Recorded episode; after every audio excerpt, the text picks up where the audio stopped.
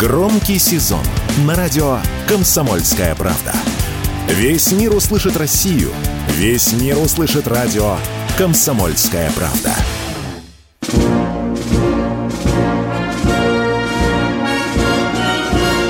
Военная ревю. Полковника Виктора Баранца. Здравия желаю, уважаемые радиослушатели. Начинаем очередной выпуск военного ревю на радио «Комсомольской правды». И его, как всегда, проведут два полковника в отставке. Один из них Виктор Баранец. Другой из них Михаил Тимошенко. Здравствуйте, товарищи! Страна, слушай! Приветствуем всех радиослушателей Четлана господина Никто. Громадяне, слухайте сводки Софинформбюро. Дивись, Микола, ешь поляницю. Поехали, Виктор Николаевич. Прежде чем вы услышите сообщение дежурного полковника Тимошенко, я, конечно, хочу от нашего имени, от, редакции, от имени редакции «Комсомольской правды» поздравить всех, всех, всех, кто имеет отношение к армейской авиации. Сегодня день армейской авиации.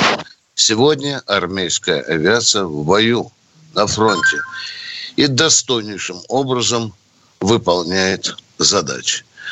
Есть еще одна приметная дата или приметное событие, которое случилось 28 октября 1941 года, когда в плен попал сын Сталина и вы знаете, он сидел в Заксенгаузене, и немцы предложили сына Сталина обменять на генерала. На что Иосиф Виссарионович сказал, я солдат, на генералов не меняю. Будем помнить об этом.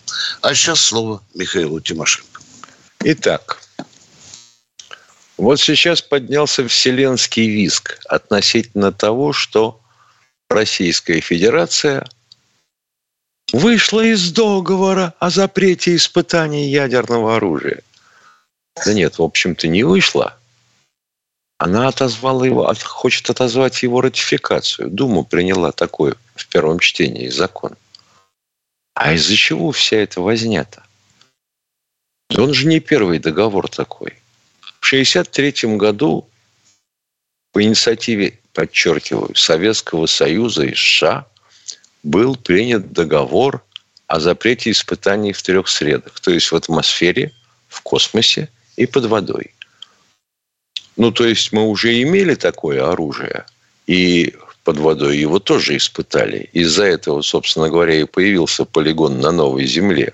Там море-океан, рядом губа Белушья потому что основные-то испытания шли в Семипалатинске. Что ж мы зря, что ли, в ударном темпе привлекая для этого 10 тысяч строителей, создали Семипалатинский полигон. Он же двоечка. Номер у него такой. А дальше что оказалось?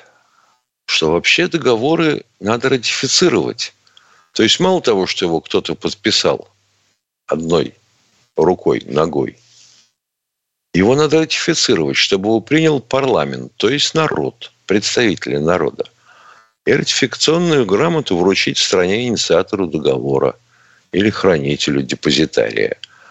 Но даже этот договор оказался вот увечным каким-то.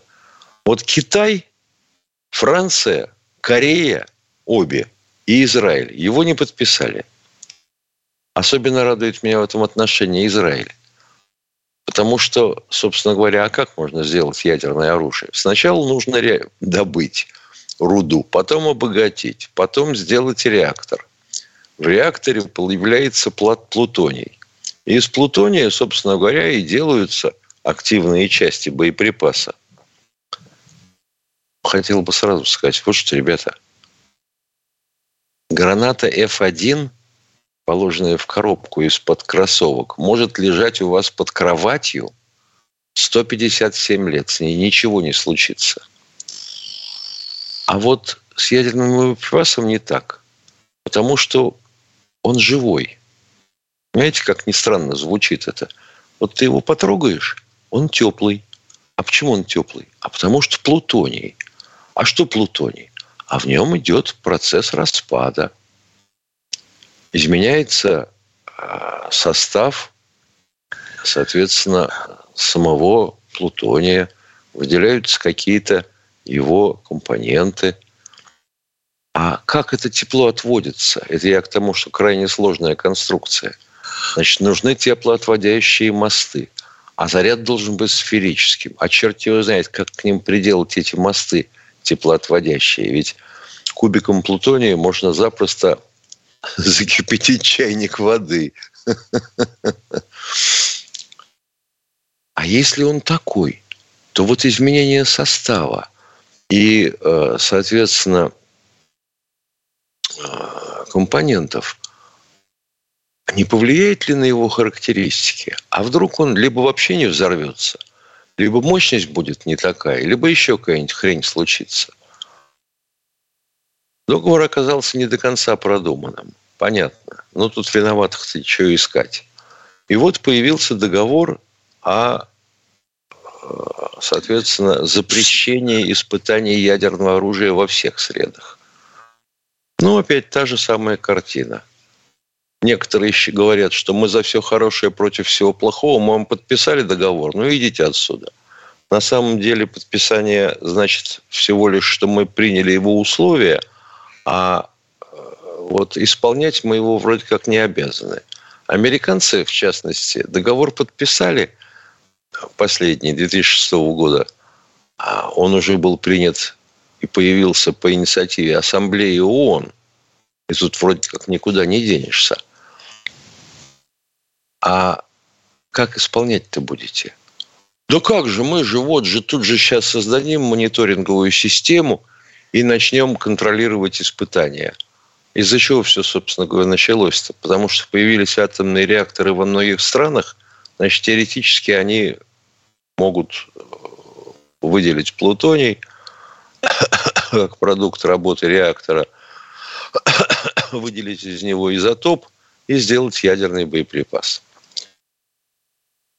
Теперь на момент договора последнего, имевшего там 44 страны ядерную энергетику, не подписали уже всего три. Индия, Пакистан и КНДР. Ну, тоже об этом в сторонку. Вот всемирная система контроля и мониторинга, она вроде как работает. Но вот тоже странно как-то бывает так, что трах-бах, и поп... этих станций довольно много по всей территории земного шара, трах-бах, и пропал свет, то есть электричество. Извините, мы вот запись произвести не смогли. Вот такие мы несчастные. Вот, вот а что, батарей не было аккумуляторных? Нет, нет, ну тут вот что-то как-то. Вот, а нам заменить бы надо было компьютеры. А нам бы еще какая-нибудь чертовщина – и вот это всегда происходило, почему-то начиналось с американцев. Да, мы сомневались в том, что они его исполняют. Но ты же на полигон не поедешь. А тем более, что когда могут сказать, да нет, это вообще говоря прячется довольно легко. Всего лишь навсего. Декаплинг. То есть та полость, которая образовалась от предыдущего подземного взрыва, ты в ней потом сверлишь дырку, опускаешь заряд, взрываешь, и его не берут. Не фиксируют. Не, мы фиксируем. Все, что мощностью от одной килотонны и больше по всему земному шару. Еще как. Но проверять-то боеприпас надо. Они же лежат. Они же, ну, не скоропортящиеся, но их надо обслуживать. И вот вся эта музыка привела к тому, что американцы стали уклоняться от таких вещей. Нам это надоело, и мы свою ратификацию хотим отозвать. Потому что похоже очень на то, что все крики о том, что вот часы судного дня уже подошли к 12 часам, вот отодвинуть их назад можно только, видимо, одним способом. Очень решительными действиями. Ну, типа Карибского кризиса имени Никиты Сергеевича Хрущева. Когда стороны понимают, что по нему могут влупить и все в труху, как говорится. Мы попадем в рай, а вы исчезнете. Вот только таким способом-то. Вот только таким. И вот, видимо, только поэтому мы вынуждены были пойти на такой шаг. Ну, а теперь о вестях с полей. Осталось всего минута. Значит, под Купянском наше движение продолжается. Мы продвинулись почти на километр. Скажите медленно. А вы хотите, допустим, чтобы ваш родственник, который гуляет там с автоматом, был убит ради того, чтобы ваш э, желание исполнилось, чтобы немедленно и быстро. Под Артемом та же история. Нет продвижения практически. Деремся на тех местах, где были. А на Запорожье, ну что сказать, никаких плацдармов-то нет, собственно говоря. Ну, кусочек земли прихватили 100 на 150. Высадилась на нем диверсионная группа. И чего? Два залпа артиллерии загнали в воду, погибли. Но есть один кусок побольше. Есть второй под Антоновским мостом. Но это пиар. Перерыв. Александр Коц. Один из лучших военных корреспондентов не только в России, но и во всем мире. Он работал репортером во многих горячих точках. Чечня, Южная Осетия, Косово, Афганистан, Ливия, Сирия, Египет, Ирак, Украина. Каждый четверг в 7 часов вечера по московскому времени слушай на радио «Комсомольская правда» программу «КОЦ. Аналитика с именем».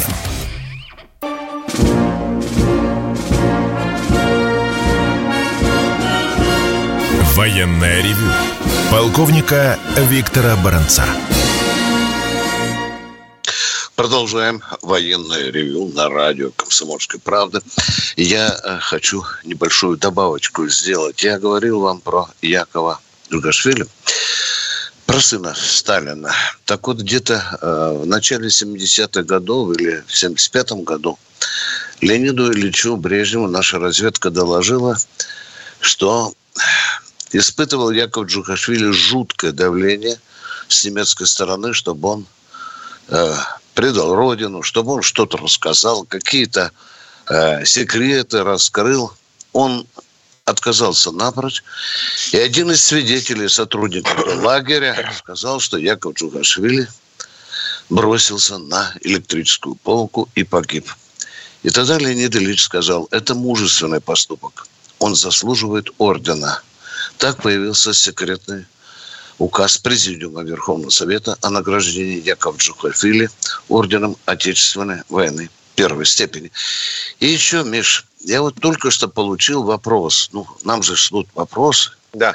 Баронец Тимошенко, а вас не смущает, что ведущие на центровых государственных каналах Российской Федерации имеют двойное гражданство?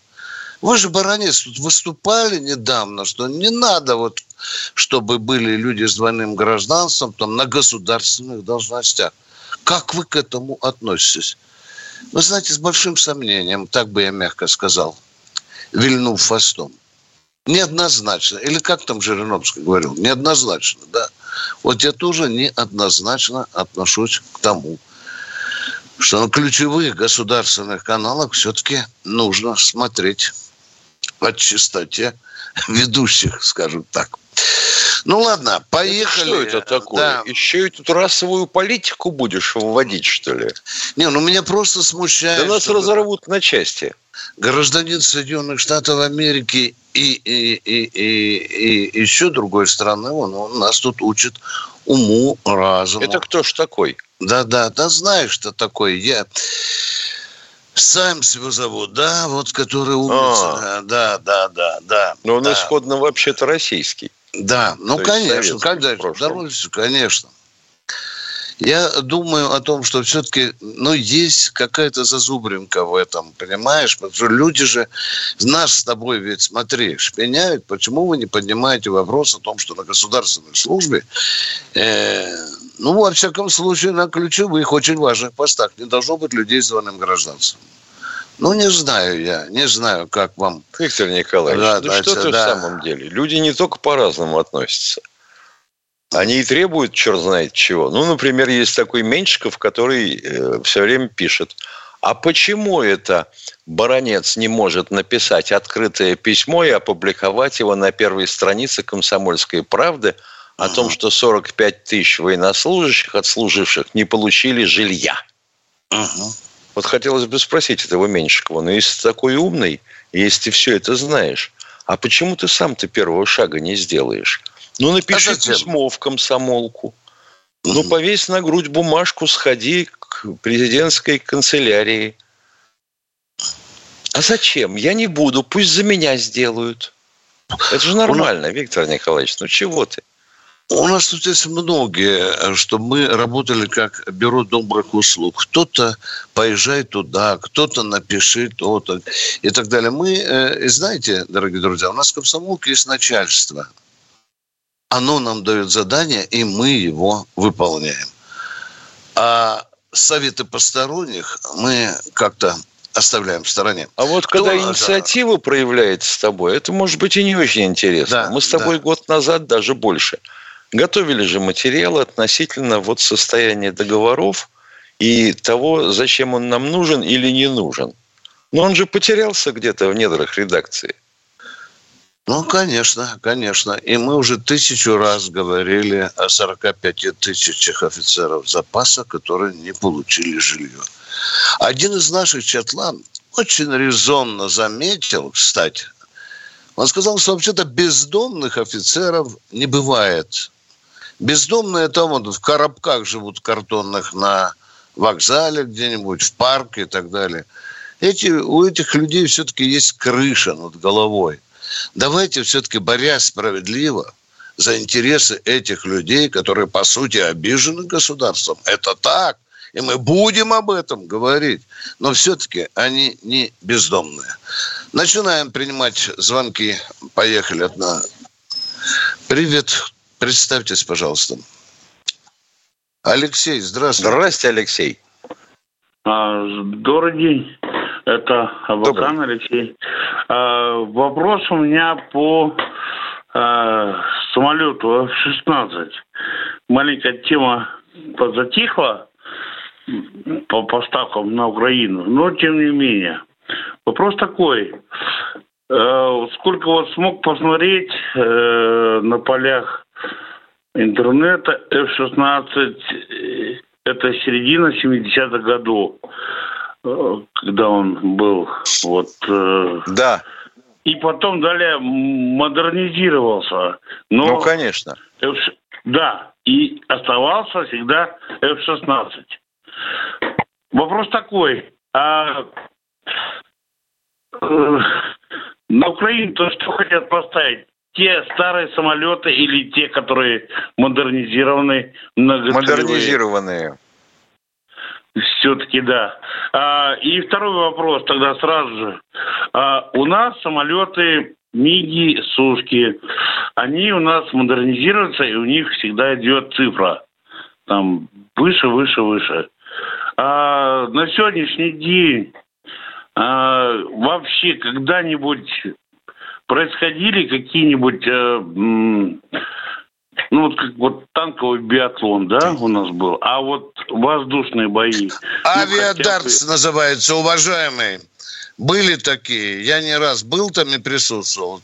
Да, Это да, называется да. Вот... авиадарт. Да, были иностранные вот. летчики, огромное количество, до 10 пилотов других стран представляли э, свои страны на авиадарце. Это все проводилось.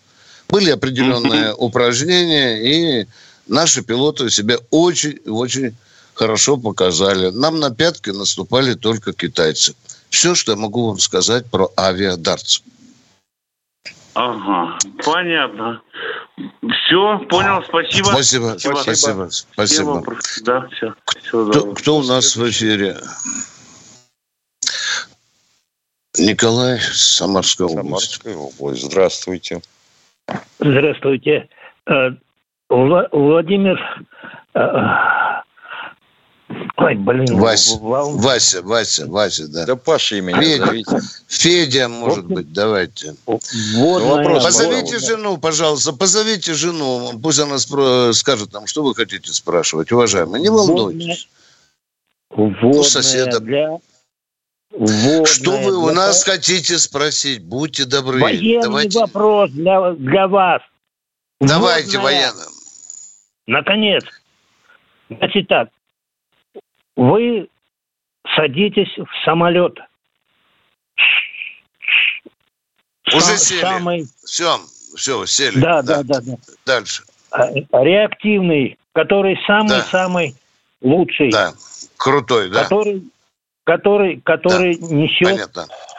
Катя, кинжал. приготовьтесь отрубить этого человека, потому что он просто издевается над нами. Нет. Он может задавать вопрос полтора часа. Мы не будем так терпеть. Говорите, говорите, пожалуйста.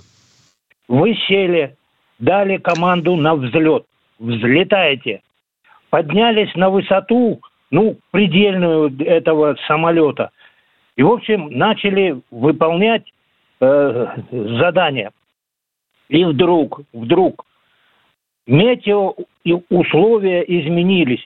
Не просто э, буря, э, а тропический ливень. И вот большое... Все, мы поняли.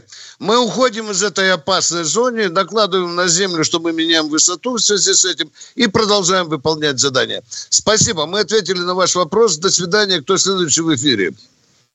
Игорь Калининград. из Калининграда. Ну, здравствуйте, товарищи полковники. А, разрешите вопрос такой небольшой касаемо бронетехники. Давайте.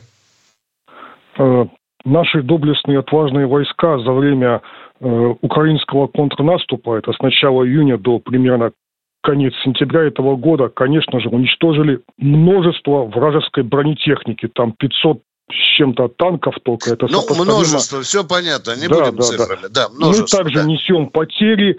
Как у И нас да. Э, обстоит дело с восполнением поврежденной бронетехники, которая уже не может быть отремонтирована в рембатах от промышленности. Потому что впечатление создается, что страна бронетехнически напрягает последние силы. Вся бронетехника, имеемая на вооружении, она вся вот там вот местах... Да это неправда. Это ЛПС. неправда. Сразу выброси на помойку эту мысль. Вся бронетехника. Вы хоть знаете, сколько у нас танков вообще в Солидоле стоит и сколько на поле боя? Вы знаете это или нет? Ну, это Почему же надо? Ну, не, нет, уже не секретно. Нам называли 12 тысяч, уважаемые. Это всего у нас осталось после погрома. 10 тысяч мы Мартены отправили. Что-то разобрали, что-то оставили на запчасти. Что-то ремонтируем в полевых условиях, что-то тащим на заводы. Миша, я другого если задачи, если задачи техника может выполнять не обязательно новейшая, то зачем же новейшую туда совать? Да. А с ремонтом, да, хреново, потому что заводы разрушены.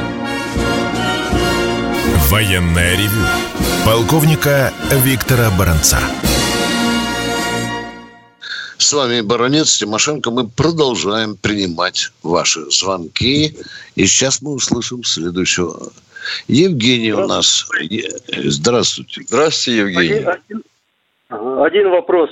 Вот у всякой страны вопрос престижа обозначить границы. Вот в Советском Союзе сектор Арктики был обозначен, вы знаете, от Норвегии и до Берингового пролива. А сейчас вот на новых картах эти границы обозначены. Ну а как? Обозначены. Как, как же их охранять, если границы есть нет, четкая нет. граница? Сектор, сектор просто Арктики через Северный полюс. Сейчас так обозначается. Ну, вот давайте сначала э, объясняться не намеками, как две девушки, а так. на картах от крайних точек западной и восточной Советского Союза, а теперь Российской Федерации были проведены линии в сторону Северного полюса, и там они пересекались. И вот все, что внутри, мы говорили, это наше, отойди, набью морду. Так, так. Было? Было. А потом мы начали мямкаться, жамкаться, подписывать какие-то договора, декларации и так далее. Экономическая зона, территориальные воды. Народ как-то не очень этим беспокоится.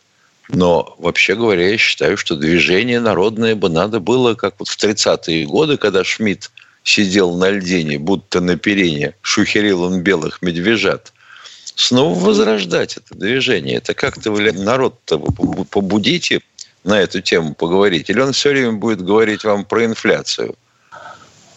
4%. Дело, при... Дело престижа, конечно, страны. А конечно. Не, только, не только престижа. Северный, северный путь хотят у нас эти засранцы отобрать. Американцы, дурачки. Вот так. Но вот не, так не, не Какие же они дурачки-то? Ну, они, они просто говорят, что мы будем ходить по Северному пути, часть из которого пролегает в территориальных водах Российской Федерации. Мы говорим, вы будете соблюдать законы? Нет, не будем, пошли туда-то. Вот сейчас идет из-за Это этого. международные воды. Да. Все. Свара идет серьезная. Все, мы спасибо вам, ответили на ваши вопросы. Кто следующий, будьте добры, представьтесь. Сергей Крым. Сергей из Крыма, здравствуйте. Доброе утро, Виктор Николаевич, Михаил Владимирович. У меня два вопросика и одна просьбочка. Можно, Виктор Николаевич, нельзя ли передать вашему начальству, чтобы убрали журналиста Варсобина из передачи Николая Старикова и Данюка? Он только портит. Мне кажется, а вы напишите письмо. Мы передавать такое не будем. Пожалуйста, письмо Понятно. напишите редактору «Комсомольской правды». Ну, мне кажется, Уважаемый, вы знаете, вам кому-то не нравится. А, извините, пожалуйста, ну и Баранца Тимошенко предлагают убрать из комсомольской Да, они кому старые. Понимаете, да? Нет, да. Вы, вы патриоты, как вас можно убрать? Нет, но вы почитайте ну. в чатах. Там, там уже идут письма к руководству комсомольской правды. Да. Но ну, только Ясно. руководство вопрос, «Комсомольской вопрос правды» решает, кого оставить в штате, кого нет. Ваши вопросы, пожалуйста. Понятно. Вопрос первый. Виктор Николаевич, не кажется ли вам, что Израиль совершает сейчас военные преступления в Газе? Да не кажется, это что так значит, на самом кажется? деле. Это так, это на самом деле. Они сколько там уже народу положили в Газе? По-моему, больше шести тысяч. Да. Из них две тысячи детей. А воплей было. Вы видите, до чего доходят уже э, израильские э, политики, дипломаты, журналисты. И если вы не поддерживаете Израиль, ну, это они только мягкими словами, значит, вы дурак. Вот примерно так высказался э, посол Израиля в ООН, вы помните, даже на Гутерриша напал. Да. Второй, второй вопрос, пожалуйста. А, и второй вопрос. Не считаете ли вы, не согласны ли вы с тем, что Турция является государственным спонсором террористов? А какой интересный э, вопрос? А кто, а кто, собственно говоря, создал Хамас и финансировал? Американцы. Да. Для того, чтобы бороться с Ясером Арафатом. А кто сформировал ИГИЛ? Уважаемые, вот мне очень интересно, давайте переведем практическую плоскость вопрос. Вот что побудило вас задать такой вопрос? Нам же интересно тоже. А потом поговорим. Ну? А турки руками игиловцев воюют в Сирии. Угу. Это вот, э, говорится, образная речь. Ну, допустим, допустим, да, тогда же мы должны и Соединенные Штаты Америки тоже признать государством-террористом, правда же? Они Конечно. передают оружие националистам украинским. Правда Конечно. же, да? Да. Первые, первые преступники – это Америка. Угу. Ну вот. Турция продала огромное количество беспилотников Украины. Украине. Да, эти беспилотники убивают наших солдат и офицеров. Да, да, да, да. Да. Но у нас, но у нас деньги решают все, получается. Бабло важнее. На тюрлях, Маргарита Павловна. Ну а как же без бабла-то? Э, это как закон Архимеда. Получается, помидоры Спасибо, да, да. И помидоры в том числе. Кто у нас в эфире? Спасибо за вопрос. Кто у нас в эфире? Алексей Воронеж. Только Алексей не перебивайте. Только не перебивайте. Доброе утро. А, у меня быстро два вопроса. Первый вопрос. Как вы относитесь к тому, что сейчас в Чеченской Республике формируется батальон имени Шейха Мансура? Кто это такой, наверное, мне вам не стоит стоп, рассказывать. Стоп, стоп, стоп, стоп, стоп, стоп. Внимание, внимание. Внятно скажите российскому народу батальон имени... Шейха Мансура. Угу. На чьей стороне? На стороне нашей. Ну, точно да. такое же подразделение с точно таким же наименованием воюет на стороне ВСУ. Кто такой шейх да. Мансур, может быть, вы расскажете своим слушателям? Могу да. я рассказать, да. если не знаете. Вот вы просветите, пожалуйста, нас. Просветите. Мы знаем об этом. И слушателей тоже. Да, ну давайте. Мансур, шейх Мансур, по разным данным, либо адых, либо чеченец. Есть информация о том, что он, возможно, был даже итальянец участвовал в разбойничьих нападениях на границе Российской империи в свое время. Это было середина 19 века, 1841, по-моему, 1847 года. Был взят в плен русскими войсками при штурме Анапы. В Анапе в это время существовал один из крупнейших в мире работорговых центров.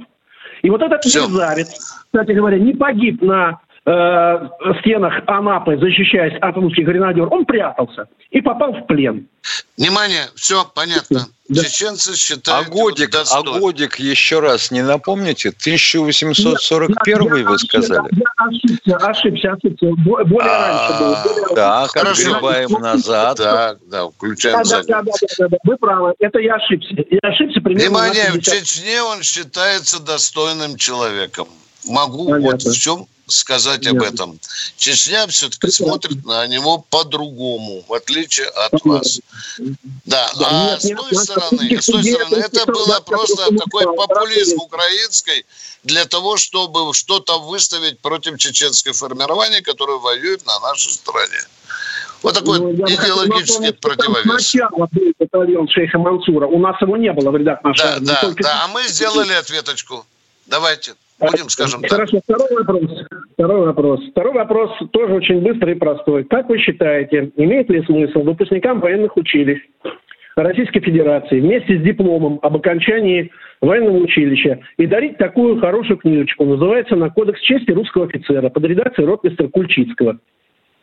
Она уже во многих вузах дарится, уважаемый. Да. Ну, прекрасно. И еще, а еще дарится отдельно а, а еще а, пытаются в неких училищах, правильно делают, дарят рассказ Куприна «Бригет». Запомните, я сталкивался с этим. Каждому лейтенанту вручается вот этот рассказ Куприна. Почитайте его. Вот это вот вечная история у нас. Обязательно надо пришить идеологию да. какому-нибудь, э, так сказать, кодексу чести – и давай его либо уничтожать, либо снова э, проталкивать. Вели бы себя скромнее. Армия опирается в том числе на традиции. Ну о чем тут говорить-то? Сколько раз а пытались эти традиции уничтожить? Армии только 70 лет, только с 17 -го года традиции э, э, армейские. Вы меня, вы меня дураком считаете и, так сказать, и назвали в эфире, да? А это чего очень глупый вопрос. Ядреный вождь. Это Русская армия. А? Мы уже тысячу раз об этом А говорили. давайте дальше тогда пойдем. Давайте вспомним Давай, Илью пойдем. Муромца, про которого Зачем? в летописи написано, что он противника сбил, садился ему на груди белые, доставал ножи булатные и зарезал его к чертовой матери. О, вот и с этого что? тогда начинать, что ли, считать? Мы, мы никогда не говорили, что наша армия родилась в 17 году, уважаемые, потому что это глупость. Надо туда, в седые глубины нашей военной истории идти, когда у нас появились регулярные первые подразделения, хотя бы так скажем, в современном языке. Кто у нас в эфире? 10 секунд. Да мы 8. все равно копировали из царской армии очень да. много. А куда 8. ты денешься-то? Организацию, а тактику? Перерыв. Военная ревю. Полковника Виктора Баранца. Продолжаем военное ревю. С вами Тимошенко и Баранец. Я вот сейчас слышал Кабанова. Миша вспомнил забавный случай, когда сверху пришла указивка для журналистов. Когда совершают э, приезжие, скажем так, правонарушения, то в описании этого правонарушения категорически запрещалось указывать национальность. национальность. Ну что ты? Это Разговариваю, Виктор Николаевич, ну вы же понимаете, ну разжигаете. Вот разжигаете. А да. вот интересно, 282 статья, вообще говоря, она а, а, какая-то странная, косолапая. Почему-то вот русских по ней привлекают, а э, товарищей, чью национальность нельзя упоминать, как Воланда де Морта, нет, практически нет. А ведь что, русские же... такие фашисты? Да. А ведь статистика по этой части могла бы указать, здесь какая тенденция идет и где надо работать. Ну ладно, это уже не военная Так еще работать надо, да. Виктор Николаевич. Друг... Ты что, за, за Друг... голый оклад, да, за зарплату? Да. да не буду я работать. Кабанов э, прав. Прав. Надо э, решать эту вопрос государства. Проснись. Кто у нас в эфире? Геннадий Здравствуйте, Минвод. Геннадий из Минвод. Я даже с вами посмеялся. Доброе, доброе утро вам всем, товарищ полковники. Вот, ну, вчера вам человек звонил из Воронежа, насколько я помню, по поводу два года. Но извините, мы еще не только сейчас вводят. Я служил два года и ничего. Если сейчас мы обратно ведем два года, в чем вопрос-то? Вопрос к вам. Это не сейчас вводим. Я служил два года. Понятно. Дедовщина, кстати, была. Молодец. Вчера человек... Вчера один из наших э, чатлан, по-моему, пошел еще дальше, отвечая на ваш вопрос. Надо отменить один год срочиков. Он говорит, давайте выступим с предложением, чтобы на полгода. Вот прошел учебку, и мам, учебку, и к мамке на пирожки. Или к мамке, к Машке на танцы. Давай. Но вообще сократить на полгода. Ну почему? Раз уж до года сократили, давайте дальше идти. Может, когда-нибудь и сократим до трех месяцев. Ну, как вы Зачем? на это смотрите? А? Зачем а? до трех Нет, месяцев? я вам Зачем? Показали ему я оружие и все. Да. Дорогой мой человек, этот человек, этот вопрос уже плесенью покрылся. С того времени, как мы ввели, власть вела один год, мы каждый год поднимаем этот вопрос, что этого мало. Мало. Тысячи командиров стонут от этого издевательства. Как мне сказал один командир дивизии, представляешь, сейчас ко мне придет полторы тысячи неучей, которые, техника, которая стоит миллиард, они ее искалечат и убегут домой. За один годик, да. Всего лишь за годик. Конечно, надо повышать. Но власть остерегается. Власть остерегается, что же народ скажет, а? Вот, вот почему. А вдруг он голосовать да. будет не так? Да, да. Помните, когда Ельцин хотел стать очередной раз президентом, он разгорячился до того, что я в этот срок отменю призыв вообще. И народ пошел голосовать. А когда Борис Николаевич... Я такого не помню, извините. а я помню, потому что я писал... Да, конечно, что вы. А когда Ельцин сел очередной раз на президентский срок креслом в Кремле, он забыл об этом. Понимаете? Даже спекулирует на этом, на обороноспособности. Вот так, дорогой мой человек. Да, но то, что срок Нет, надо увеличивать... вопрос, когда вы будете э, у Шойгу, поднимите такой вопрос, вернуть, вернуть, не поднять, а вернуть, как было раньше. Вы знаете, на общественном совете и ветераны, и да, кадровые, да, и запасные офицеры часто поднимают этот вопрос. Понимаете, но этот вопрос должен решать не министр обороны, с его подачи.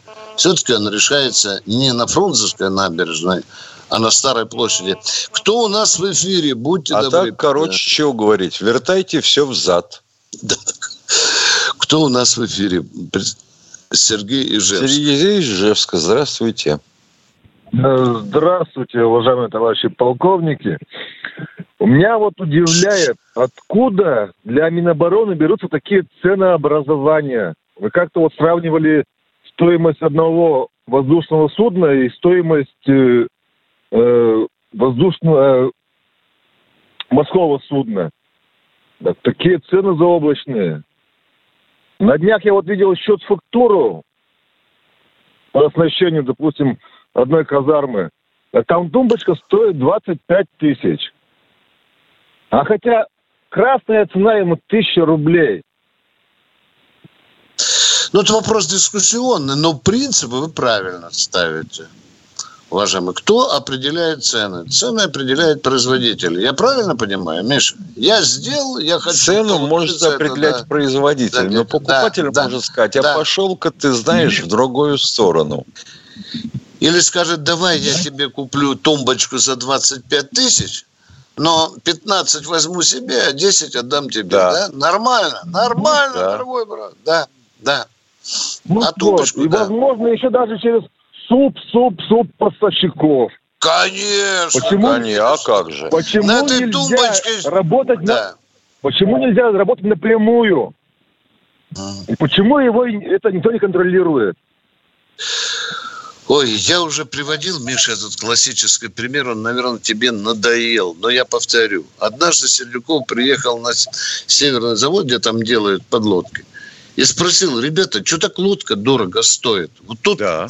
я двумя лапами за Сердюкова. И начали вываливать. Вплоть до того, Сердюкова сильнее всего удивило, Миша, что туалеты, которые стояли, эти мобильные на берегу, они эксплуатации входила в стоимость подлодки. А как Ресторан. Градообразующие, градообразующие да, да, предприятия, детские садики, ясли, все висело на них. И вот с этого момента Сердюков стал врагом нашего военно-промышленного. Стал этих заворовавшихся людей, он стал ставить на место. Это великое достижение. Что значит заворовавшихся? Да. Хорошо, давайте завод не будет вам платить за это, переводить деньги. А как вы будете поддерживать свою инфраструктуру, всю, социальную? Когда, собственно говоря, город-то построили ради этого завода. Да. Здесь, конечно, нужно отработать правила игры, чтобы не было возможности зарабатывать на той военной продукции и не наваривать там, где это можно, можно этого не делать. А реформаторы, которые в свое время приходили к руководству нашей страной, они вообще не очень даже себе представляли, а как же жил Советский Союз. Ну, правильно, давайте убьем все плановое. Замечательно. Это что такое? Это что, решение Политбюро о том, что авиабилет э, должен стоить не больше, чем может заплатить рядовой гражданин за полет из Владивостока в Минск и обратно? Так. Кстати, это болячка такая, я бы сказал, международная. Я когда в США был, спросил, сколько стоит патрон. Там, не знаю, для какого. Сказали доллар. Вот его доллар. честное производство да. доллар. Но Министерство обороны, Пентагон покупает по 3 доллара. Вот интересно. Но покупает тоже, же. Да, да, да. Кто же сказываться будет? Но покупает, да. Это извечная проблема. Конечно, государство должно установить жесточайшие правила, чтобы бить по рукам то варье, которое наваривает на военную продукцию. Спасибо, очень правильный вопрос. Механизмы надо менять. И спрос. Кто у нас в эфире? Валентин Воронеж. Воронежа. Здравствуйте, уважаемые полковники. Здравствуйте. Я вас поздравляю с молодежным праздником нашей страны, 105-й годовщиной образования Всесоюзного Ленинского коммунистического союза молодежи. В Великой Отечественной войне 7 тысяч комсомольцев стали героями Советского Союза, а 60 стали дважды героями Советского Союза. Вы скажите, да. вот сейчас есть такой призыв коммунисты, комсомольцы, вперед? Нет таких, нет таких призывов. Откуда же ему взяться-то? Угу. Сейчас вот коммунистов ты не очень найдешь. Члены Единой так России вот. за мной в атаку, да. Да. Да, вот это вот правильно. И, Виктор Николаевич, еще один такой вопрос. Михаил Владимирович говорил про ансамбль Александрова, что сняли все регалии. То есть он теперь не краснознаменный никакой. А вот во Владивостоке открыли доску, посвященную редактору Шунгаркину. Сунгоркину. Сунгоркину, да. не перевирайте, пожалуйста, да. Ну да, Сунгоркину. Вот там есть, значит, надпись «Комсомольская правда», как она у нас есть в газете, а орденов нет тоже. Ну, это, видимо, те дизайнеры, которые делали эту доску, может быть, не догадались. Тут надо еще посмотреть, а надо ли было э, туда э, наши все завоеванные ордена работы. Кстати, по-моему, орден да. Ленина мы получили самый первый. Номер один комсомолка досталось. Да, правильно. Правильно. Да. И еще, Виктор да. Николаевич, скажите, вот если бы народ российский не помогал сейчас тем, кто находится на специальной военной операции, как бы она у нас шла? Ну как, с большими потугами шла бы, конечно, но шла. Спасибо российскому Это народу. Это вот тоже результаты армии. реформации. Да, да. Да. Вы знаете, поклониться надо народу за то, что Прощаемся до завтра. Встречаемся до завтра. в это же время. Военная ревю. Полковника Виктора Баранца.